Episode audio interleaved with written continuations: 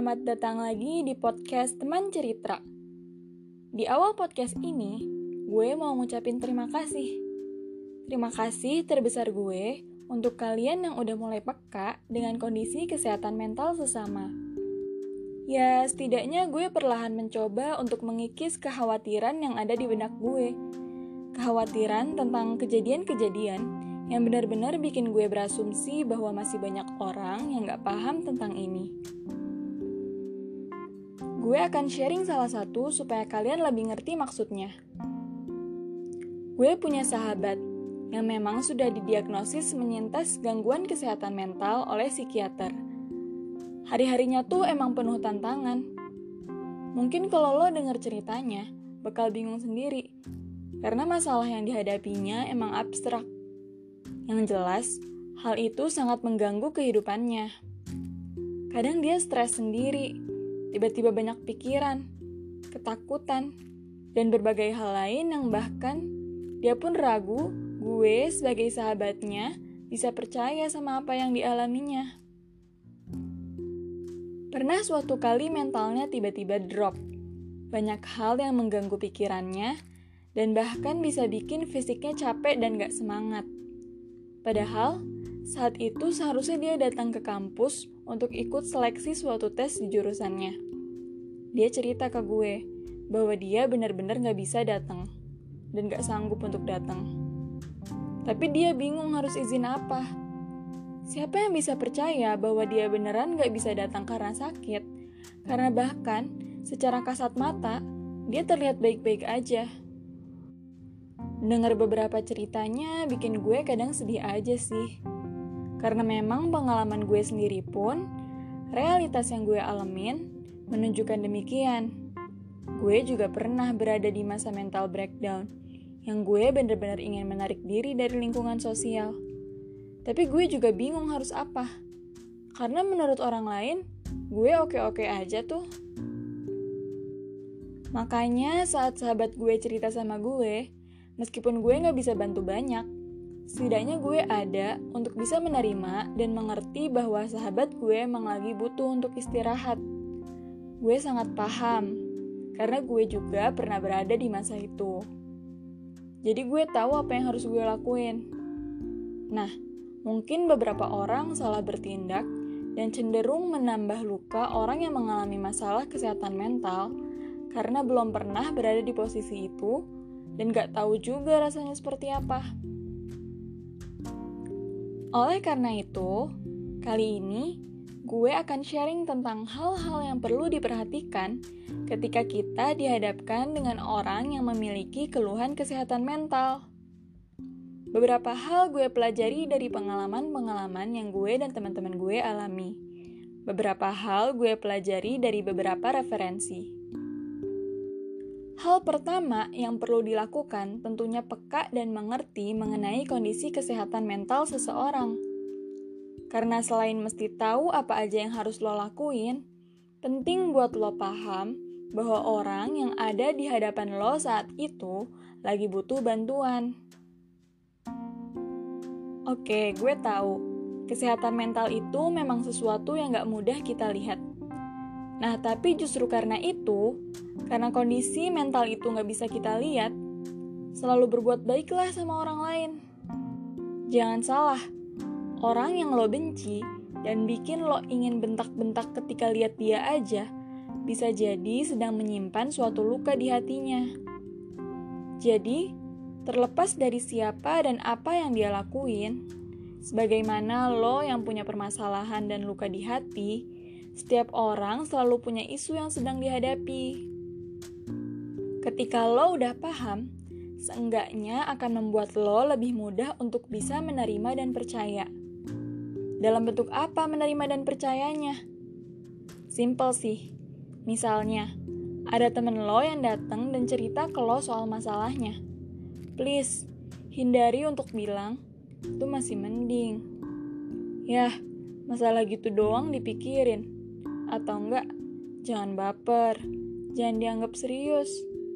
Atau misalnya, jangan mikirin masalah terus. Atau enggak, gak apa-apa, lo kan kuat, pasti bisa hadapin masalah itu.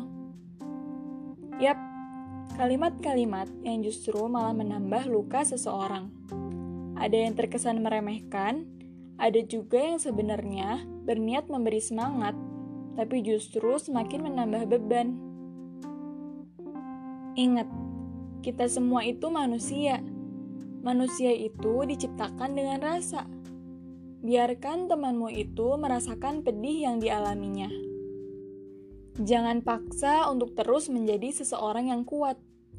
Setiap orang punya kapasitasnya masing-masing sehingga kadar ketahanan seseorang dalam menghadapi masalah juga tidak bisa dibanding-bandingkan.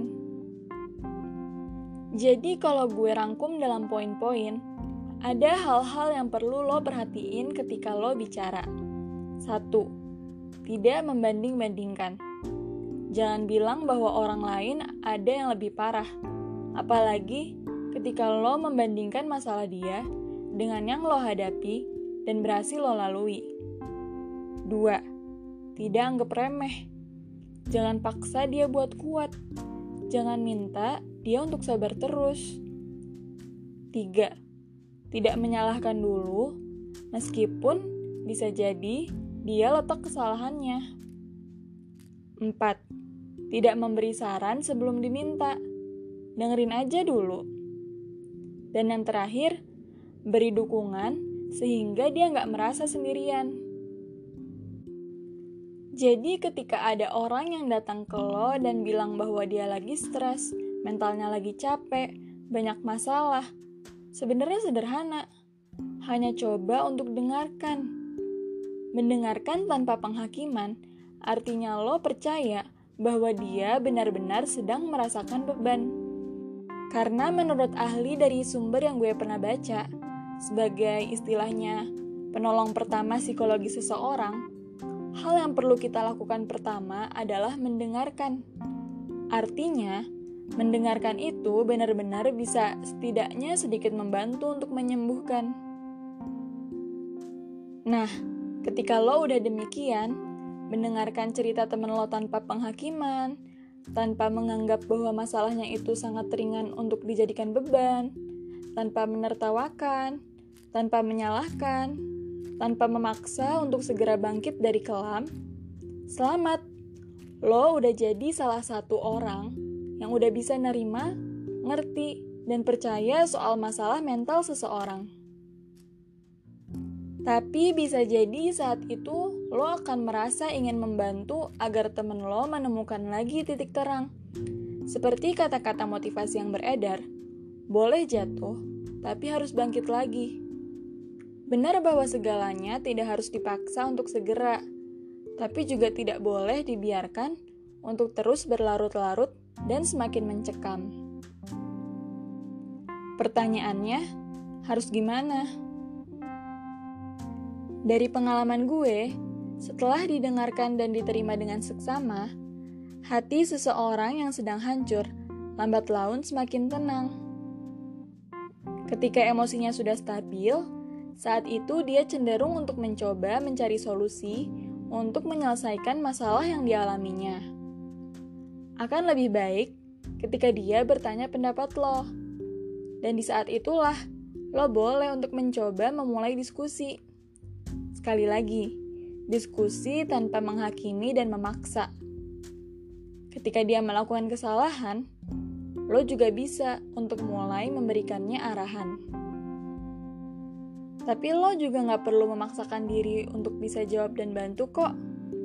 Karena kadang, lo cukup untuk hanya mendengarkan dan mengajaknya untuk tenang dan merenungi akar masalahnya. Karena sebenarnya, hanya orang itulah yang paling mengerti dan tahu soal masalah dan apa yang sedang dirasakannya. Tapi gimana kalau tidak juga semakin tenang? Artinya, lo perlu untuk membawa atau menyarankan dia pergi ke psikolog atau psikiater agar dapat ditangani langsung oleh ahlinya. Kesimpulannya, selaras dengan artikel yang gue baca yang ditulis oleh Kepala Instalasi PKRS RSJ Dr. Rajiman Wedio di Ningrat Lawang di situsnya, Prinsip pertolongan pertama pada kesehatan mental yaitu 1. Look, pelajari masalahnya, cek kesehatannya. 2. Listen, dengarkan tanpa menghakimi. 3. Link, bantu, berikan informasi dan dukungan. Segitu sih dari gue. Semoga setidaknya bisa membantu lo dalam menghadapi orang-orang tersayang lo yang lagi butuh bantuan psikis.